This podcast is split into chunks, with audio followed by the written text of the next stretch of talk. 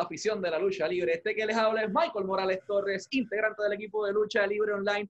Y tenemos el enorme privilegio de presentarles a nuestro invitado en la tarde de hoy de Georgia para el mundo, representando a Impact Wrestling, UFC Hall of Famer, Impact Wrestling Hall of Famer, the world's most dangerous man, ladies and gentlemen, Ken Shamrock. Mr. Shamrock, it is a huge honor to have you here. How are you doing today, sir? I'm doing well, man. Thank you. Thank us. Uh, uh, thank you for being here with us today, Mr. Shamrock. Let's talk about your your Impact Wrestling Hall of Fame induction by none other than The Rock. You're the first man in the history of pro wrestling being inducted into both an MMA Hall of Fame, UFC Hall of Famer, and into Pro Wrestling Hall of Fame, Impact Wrestling Hall of Famer. How do you feel at that moment being inducted by none other than the People's Champion, The Rock?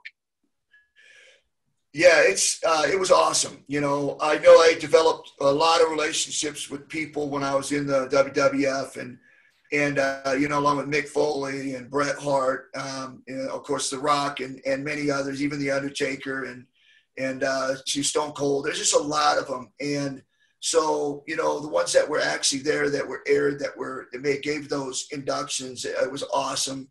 It made me feel um, very grateful to be able to have had developed those relationships I had with all those guys there, and that um, they would take the time out uh, to do that for me, knowing that their schedule. I know my schedule's busy, so when someone would ask me, I know that it, what the time that it takes to be able to put something aside or to be able, even if it's that little of a moment, um, being where I'm at, I know where they're at, and I know that it's not something that they could just do because there's so much going on. So for them to do that, it was really appreciated, and and it um, it made me feel good that they they treasured the, the relationship that we have developed during that time also. So it was really I felt very very grateful. Ken has been working with former Impact Wrestling champion Sami Callihan. You guys work great together. He addresses you as his best friend. And definitely on camera, you guys are incredible together. But so far, behind camera, How's your relationship with Sami? Uh, you know, Sami is is an acquired taste. Um, he's cocky. Um, he loves himself. Um, he says things to just literally hurt people, but when he says those things, he always takes something that's that is true. He doesn't take something and say something that's a lie to hurt somebody. He takes something that literally he sees in somebody in their character or their their style or their personality whatever it is and he attacks that and it's true right? But he's using it as a weapon so it was hard for me in the beginning because i just wanted to keep beating him down but every time he was saying something it hit close to home because i knew it was true i knew the, the mistakes that i made or the things that i did even though he's saying it was my fault i cost him this i cost him that the actual thing he was saying and what I did was true. And so it took me a while to just peel through all of that other stuff and literally just pay attention to what he's saying. Um, and that I'm going to get benefits from that and not take things personal.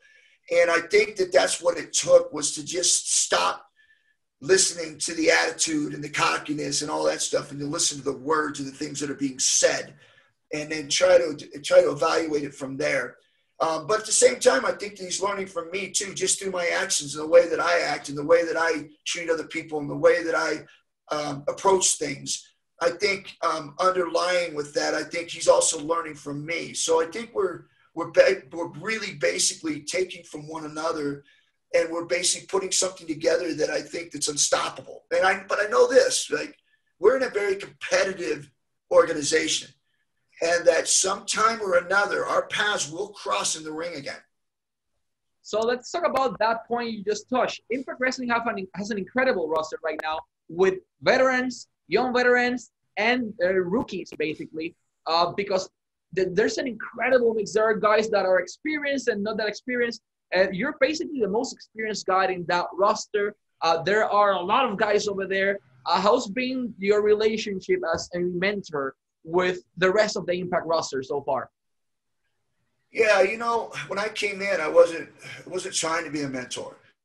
Uh, I came in because I I was trying, still trying to find that world's most dangerous man. I was still trying to find who I was because I had come back and and I was wrestling in different places, and then I got to Impact and got a shot with Moose, and and but I, I knew that I just hadn't had got my feet grounded yet. I knew I wasn't where I needed to be yet, and I was glad and very fortunate that Impact gave me an opportunity to stick around, so that I was able to develop that character and find that character that made me so famous in pro wrestling, which was the world's most dangerous man, and I've been able to do that each and every time, get closer to closer to that guy um, by wrestling and doing different things. And I think I'm there. I'm not all the way there yet, but I'm there.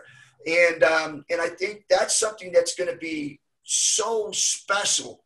I think I got so much more to give because I feel like I'm growing every single time and developing that character and then the, that fighting style within the ring.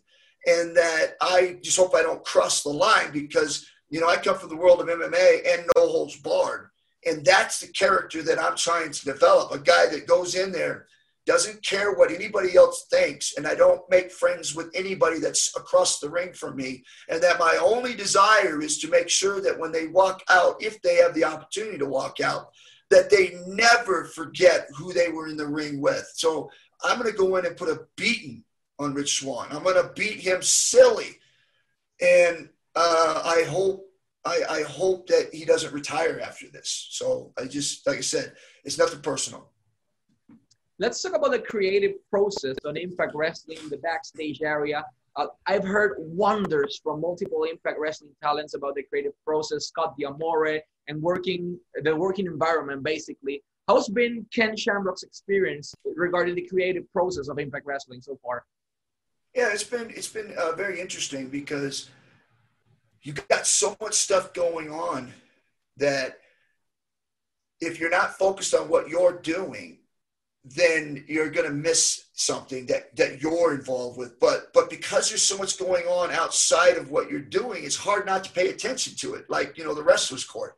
You know i mean uh, there's just so many different things. And i the, the creative writing in this is it reminds me of the attitude era when there were so many different writers and there's so many different uh, things going on that it just seemed like nobody's angle was more important than anybody else's because there was so many other things going on that you got a this this this smorgasbord of of storylines and so that nobody gets bored of watching the same thing over again because it's a different movie for each person and so it's been very creative and i thought very very uh, intelligent writing in my opinion Awesome. So I'm to say something in Spanish for all fans out there. Impact Wrestling tiene su pay-per-view Final Resolution el 12 de diciembre, sábado 12 de diciembre, disponible en Impact Plus. Y posterior a eso, el próximo compromiso es Hard to Kill el 16 de enero, disponible en pay-per-view en todo el mundo, Hard to Kill, y en Fight TV, en Dish Network, en donde quiera que usted tenga servicio de pay-per-view.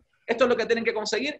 Dos excelentes eventos que no se pueden perder. Mercancía disponible en Shop impact.com, shopimpact.com para toda la mercancía y de igual manera la mercancía de Ken Shamrock está disponible en kenshamrock.com. Ahí tienen camisas, tienen fotos autografiadas, tienen de todo y tienen que escuchar su podcast, muy importante. Eh, es el, disculpen un momentito, sí, es el podcast de Ken Shamrock que está disponible ahora mismo en todas las plataformas. Está disponible en Spotify, Apple Podcasts, Google Podcasts y iHeartRadio como The World's Most Dangerous Podcast con Ken Shamrock. Eh, y lo más importante en sus redes sociales, Twitter como at Ken, at Shamrock Ken, eh, Instagram como at Ken Shamrock Official, YouTube eh, Ken Shamrock y Facebook Ken Shamrock de igual manera. Uh, Mr. Shamrock, last but not least, uh, Latin America is a really passionate uh, crowd regarding pro wrestling. You've been in this industry for a while, both in wrestling and combat sports. Do you have any specific memory regarding either wrestling or fighting in Latin America and which countries you visited before? Uh, say that. I, I didn't get that. So let's, let's, let's talk about Latin America in general. You've been oh. wrestling and combat sports, both of them, uh, all over the world. You've been to Latin America before. Do you have a memory or a special uh, treasure that you remember while visiting any country in Latin America, Mexico, Puerto Rico, Chile, or any other country you competed before? Yeah, um, I would say Puerto Rico. Um, I was there and I'd actually fought Kimbo. Um, it was uh, it was my actually the first time I fought him. Oh wow! And um, it was in a a a chicken cockfight arena. What do they call those things? It was like this gallera. We call it in Spanish, gallera. Yeah, so we were all in this building, and it was a hundred degrees humidity. Wow! It was like unbelievable. There was no air conditioning in this place, and it was a huge arena, right? And so when we went in to fight, it was like we were warming up, and we were already sweating. And I remember when I went in to, to, to, to do the fight, I felt like, wait a minute, I gotta I had these, I had to buy these long tube socks that went up to my knees and then my knee pads on or those sleeves that I had on, that I put those on because it would absorb the sweat like a gi does, right? And so I put those long socks on so that when I went for a leg lock, that it would absorb the sweat. It wouldn't be so slippery for me to be able to get a knee bar on him because we were going to be so sweaty before the match ever started. And so when I went and did that fight, man, um, people thought it was funny because I came out with these red Speedo trunks on and then these long white tube socks up to my knees with these red sleeves pulled over my knees.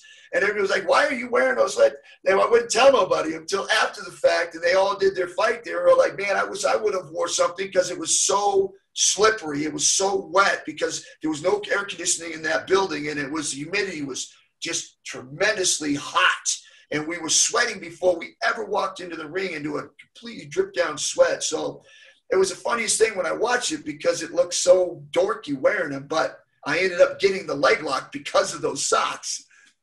So Puerto Rico and this humidity, I'm Puerto Rican. I know it's it can be hell, uh, even in summer, uh, even in winter. It's it's difficult weather. So Mr. Shamrock, thank you so much for your time. We wish you the best of luck, and let's hope next time we speak, we can speak to you with the Impact Wrestling World Heavyweight Championship. Thank you so much. Appreciate you. Thank you. Thank you.